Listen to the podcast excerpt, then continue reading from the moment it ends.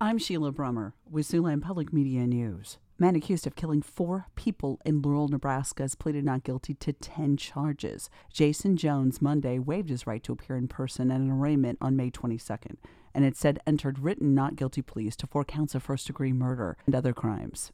Jones's wife, Carrie Jones, faces 1 count of first-degree murder and other charges for the deaths that happened in August of 2022. The reward is rising for information that can help police catch a suspected killer in Siouxland. They're now offering $2,500 for information leading to the arrest and conviction of 39-year-old Alfredo Castellanos Rosales of Sioux City. He's wanted by authorities in Union County, South Dakota, for the April 26 death of Jordan Beershear in her Dakota Dunes apartment.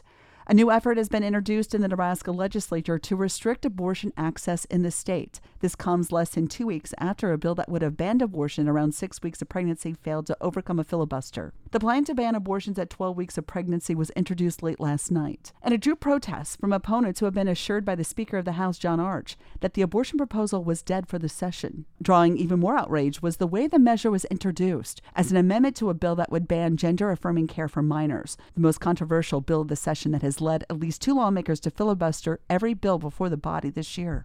And farmers had dry planting weather most of last week, and they made the most of it. The corn harvest shot to 70% planted compared to about 30% the previous week. Soybeans are about 50% complete, up from only 16% the week before. Both crops are ahead of the usual average for planting season.